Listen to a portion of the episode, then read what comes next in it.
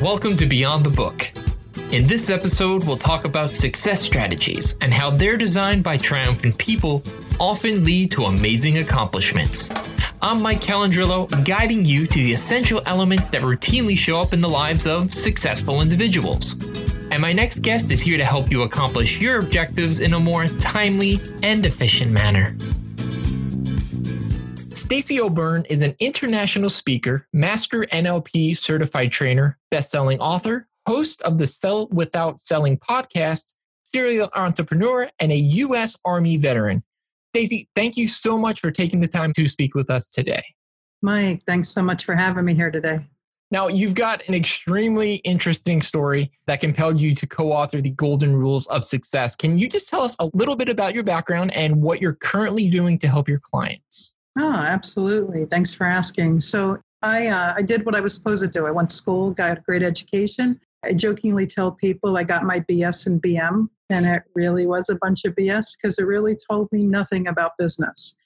I uh, climbed the corporate ladder really quick and found myself gainfully unemployed after 9 11. I jokingly told people that I got paid a dollar a mile plus commission, traveled about 200,000 miles a year. On a bad year, I made about 300,000. On a good year, I made about half a million. So when you lose that kind of money, you really kind of wake up and don't know what you want to do with yourself. And, you know, right after 9 11 and all the industries taking the hits they were taking, I really didn't know what direction to go. I was really good at sales, really good at leadership, really good at communication, nothing to sell, no one to talk to, and no one to lead. So I didn't know what to do, and I jumped off the cliff and I became a reluctant entrepreneur. I ended up aligning with a distressed business owner who owned a printing company, really good at printing, really bad at business. And, you know, like most entrepreneurs out there, they're good at their trade. And uh, we took the company from distressed, almost bankrupt, about $185,000 a year to, in about a year and a half, we were doing about 1.2 million. And we did that 100% off word of mouth marketing. I've been studying human behavior and sales and communication and leadership for well over 20 years. I'm a NLP master trainer. And through that, it helped me be able to move people through their decision making process. I crushed my hand with a 300 pound box and I needed seven surgeries to rebuild it. And through the course of rebuilding it, uh, my business partner, let's just say, showed up the way he best showed up and he embezzled everything from me and left me with 16 cents in the bank. Wow. Yeah, not only did he do that, but he sued me the next day. Oh. In our legal system, first strike clouds the water and second strike smoke and mirrors. So he sued me to make my lawsuit look fraudulent. So I spent the next four and a half years in, in court defending myself from being embezzled on. And, you know, I ended up being pushed into bankruptcy and uh, really had to pull myself out of it. Having the lifestyle and the bills of a millionaire and the income of a pauper I had to figure out what to do really quick. So within two and a half, three months, I started making twenty and thirty thousand dollars a month doing direct sales. The direct sales company that I had aligned with went out of business. And now I had a bunch of people keep coming up to me asking me how I do this. And it made me realize that I learned things most didn't. I knew things most don't. And that's what started my training company. And that's when Pivot Point Advantage was incepted. And, you know, I'm proud to say that we have made hundreds of millionaires and thousands of people in six figures because we help people get out of their way so that they can have their way. Oh, it's truly inspiring. I mean, it's such a, an emotional roller coaster, I can only imagine. And just reading your chapter alone, I gravitate towards it, you know, from the opening speech that you have, you know, the tragic events of 9 11 and, and where you went. But how? How did you keep a positive mind frame? Mm. You know, I believe that success is 90% mindset and 10% skill set. And reality is this we control our destiny. Sometimes it may not feel like it. Sometimes it may feel that there are environmental impacts, especially right now with the pandemic going on. People are really knocked down. People are really in an environment where they're trying to figure things out. What used to work doesn't work. What they used to do, they can't do anymore. And they're really lost. And I guess the one thing I can tell you is there really isn't anything as an uncertain time. There really isn't anything that's really outside of your control. If you wait for other people to save you, if you wait for other systems and other environments to protect you from what's going on, well, that's going to leave you a victim to the circumstances. If you really step up and say, look, whatever happens now is up to me, then you can truly make it happen. You just have to step back and look at things differently you know, the media today is really blasting about uncertain times. And I have a belief that every day is uncertain until you're certain what you're going to do. That's a wonderful mantra. That's it speaks exactly to today and, and for every day, to be mm-hmm. honest. Mm-hmm. And your chapter, design the success you desire, dream of, and deserve in your own words, you write through this bumpy journey through success, I learned seven important keys to achieving the life and success that you have always dreamed of, desired, and deserved. Now, without giving away everything, because we want people to read the book, mm-hmm. can you give us the Cliff Notes version of what these keys are, how long they took you to compile, and if they're forever evolving? Absolutely. I believe that we're always evolving because reality is there's always movement in life. You're either growing or you're dying. There's no such thing as stagnation and not moving. Think about the economy. If you're not making more money, prices go up. So you're really going backwards. Life's no different. So the, the, the cliff notes of the seven keys is really easy. First and foremost, it's to understand that we are truly the most sophisticated computer operating system that exists in the world our brain is the motherboard to our life, it's the motherboard to our success. We were imprinted, computer coded, so to speak, between the ages of zero to seven. Science has proven it. Between the ages of zero to seven, all the significant adult figures in our life, they wrote a program on our blank slate as to how we react to money, our relationships with money, our relationships with success or lack thereof, our relationships with significant others, friends, family, recreation, self, spirituality, all the major important life areas have been coded and written in us. Then, after we move on from what's known as the imprint era, we move into what's known as the modeling area of life, and that's between the ages of 8 to 13. That's where we take that computer program and we practice deploying it in life, but in a safe way. So that we do it at home. So that's when you see the little boy who walks like daddy, or you see the little girl who puts on mommy's heels and mommy's makeup. They're practicing what it is they're watching and learning to learn how to implement this program. Then at 13 years old, we move into what's known as socialization when we move into the socialization phase, this is kind of like when that teenager has that frontal lobotomy. Anyone who has a teenager knows there comes a point where they know everything, we know nothing, and they no longer need us. That's because they've moved into the socialization period. And that operates between the ages of 13 to 21. They take the computer program, they take the modeling, and they deploy it in their world, also known as junior high and high school. Around the age of 21, we move from socialization into what's known as business persona. That business persona phase is where we identify our professional personality. So it all goes back to how we're programmed. Now, fast forward 20, 30, 40, 50 years, no matter how old you are, is that program relevant in today's environment? Think about who programmed you most of the business owners, entrepreneurs, sales professionals today have been programmed, imprinted by people who were either one of two things raised by people who lived through the Great Depression, or raised by people who were raised by people who lived through the Great Depression. What was the number one lacking commodity during the Great Depression? Money, right? So, so many entrepreneurs, business owners, sales professionals struggle with what it is they don't know that they don't know, and that's their relationship with money. So, one of the key factors in the seven keys is understanding your programming and allowing yourself to reprogram yourself. because reality is we invest and spend an immense amount of time reprogramming our technology, our laptops, our smartphones, our TVs.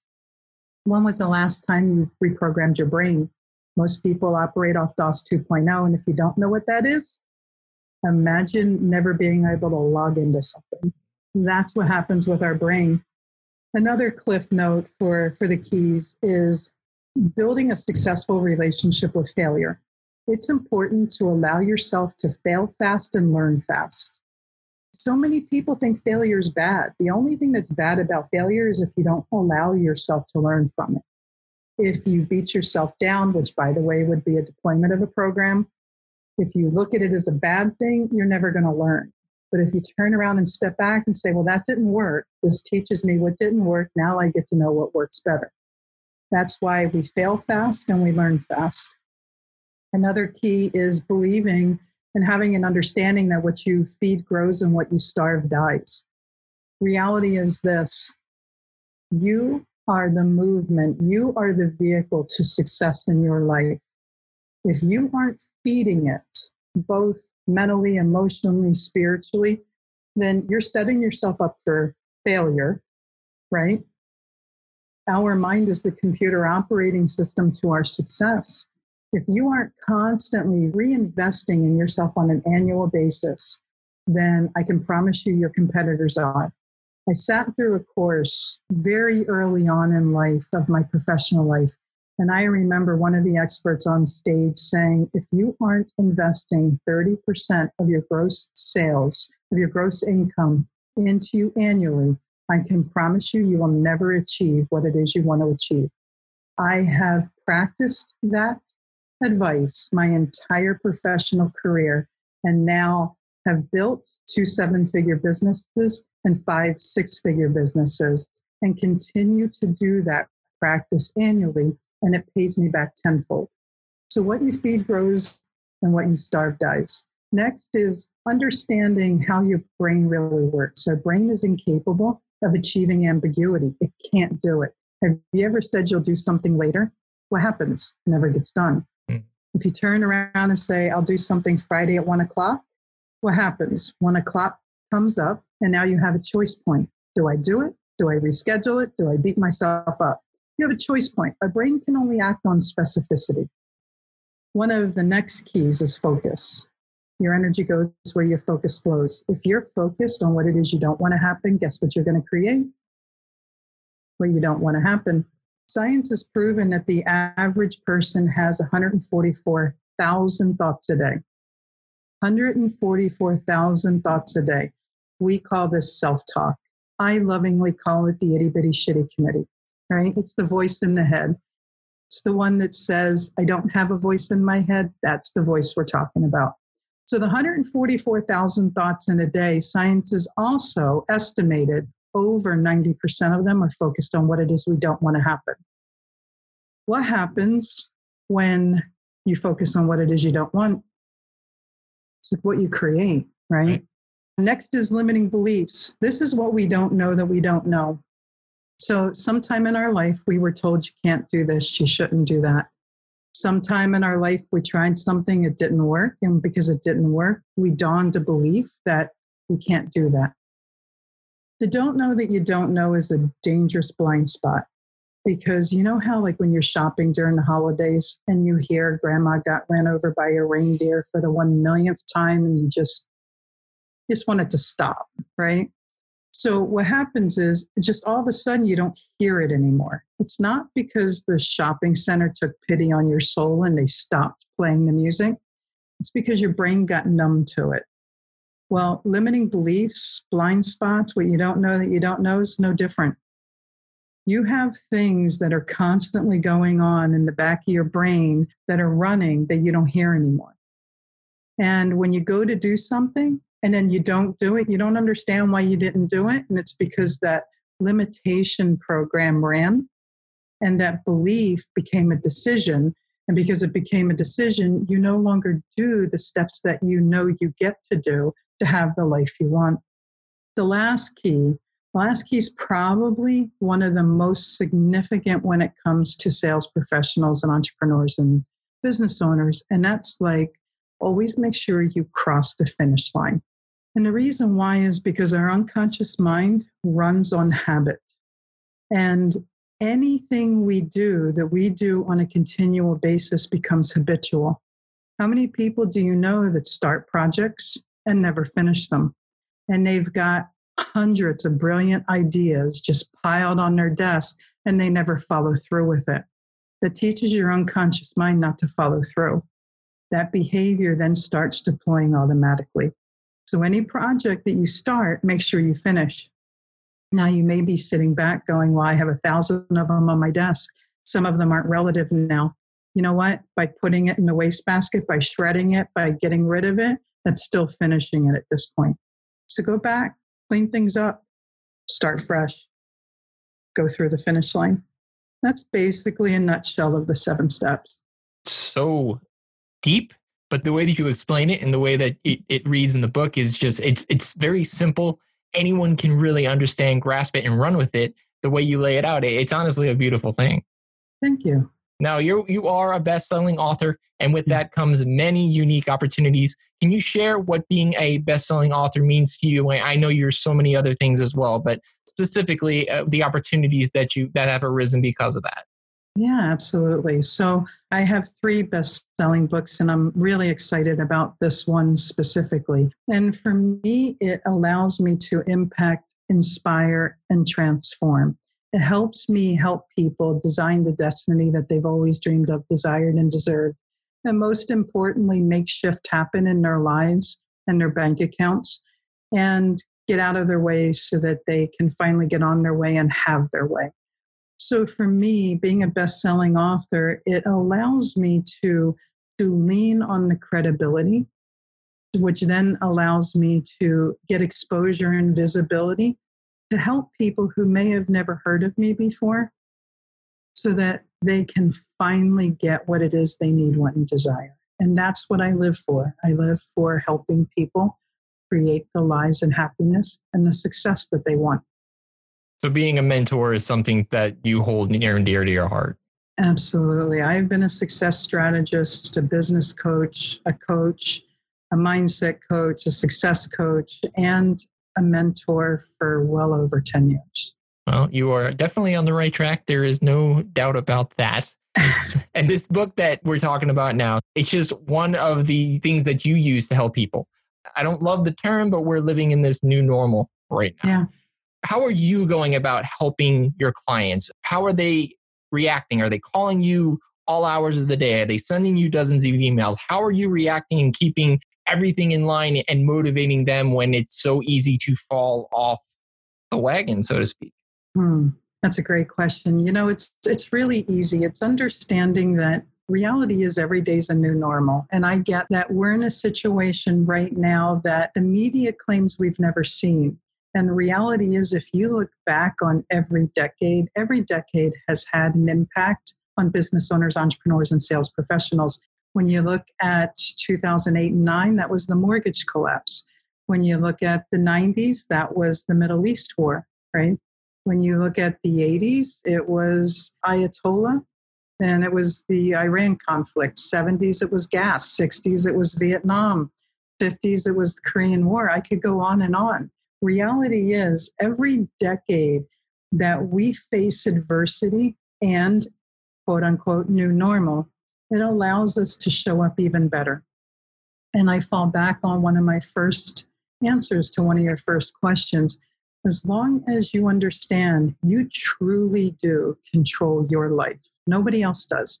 And when you understand that what you did yesterday may not work today or tomorrow, you have the opportunity to step back and ask yourself what will work, what can work, what does work. See, this has really given my business the opportunity to be even better, offer even more help, and be of even bigger service.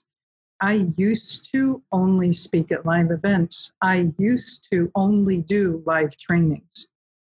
This has really allowed me to step back and look at my speaking career. Now I speak virtually on a continual basis. I mean, I've been in four countries this past week. It's hmm. kind of nice. you know, I've been in 11 states in the past two weeks, and it's been all virtually. I haven't had to leave my office. And as far as training goes, it's allowed me to create digital evergreen trainings. It's allowed me to create live virtual trainings, and we still have live trainings on the schedule for when we can safely congregate people again. So, this hasn't been a detriment to us. This has allowed us to step up and be the most excellent, best version of ourselves. And I invite everybody to step back and instead of working in your situation, allow yourself to work on your situation so that every day you wake up, you can be the best version of yourself. You truly do paint a positive picture, and that is so refreshing because mm-hmm. there's so much of the anti that uh, everywhere we turn, and, and it's unfortunate. And I know a lot of times, hey, it sells newspapers and it gets clicks, but what you speak of is is something that hopefully many many more people will portray and, and carry with them so continue what you're doing and as a best-selling author and entrepreneur i understand how valuable your time is so again we appreciate you appearing on beyond the book what is the best way for people who who want your service to seek you out Absolutely. So, a few ways. First, if they want to come over to Facebook, hop in our Sell Without Selling Facebook community. It's the Sell Without Selling community. And if they want to listen, subscribe, and I would love a review on our Sell Without Selling podcast. And if you want, hop over to our website. That's pivotpointadvantage.com. I'll say that one more time because it's long pivotpointadvantage.com and just click the contact us button. And I look forward to having a conversation with you.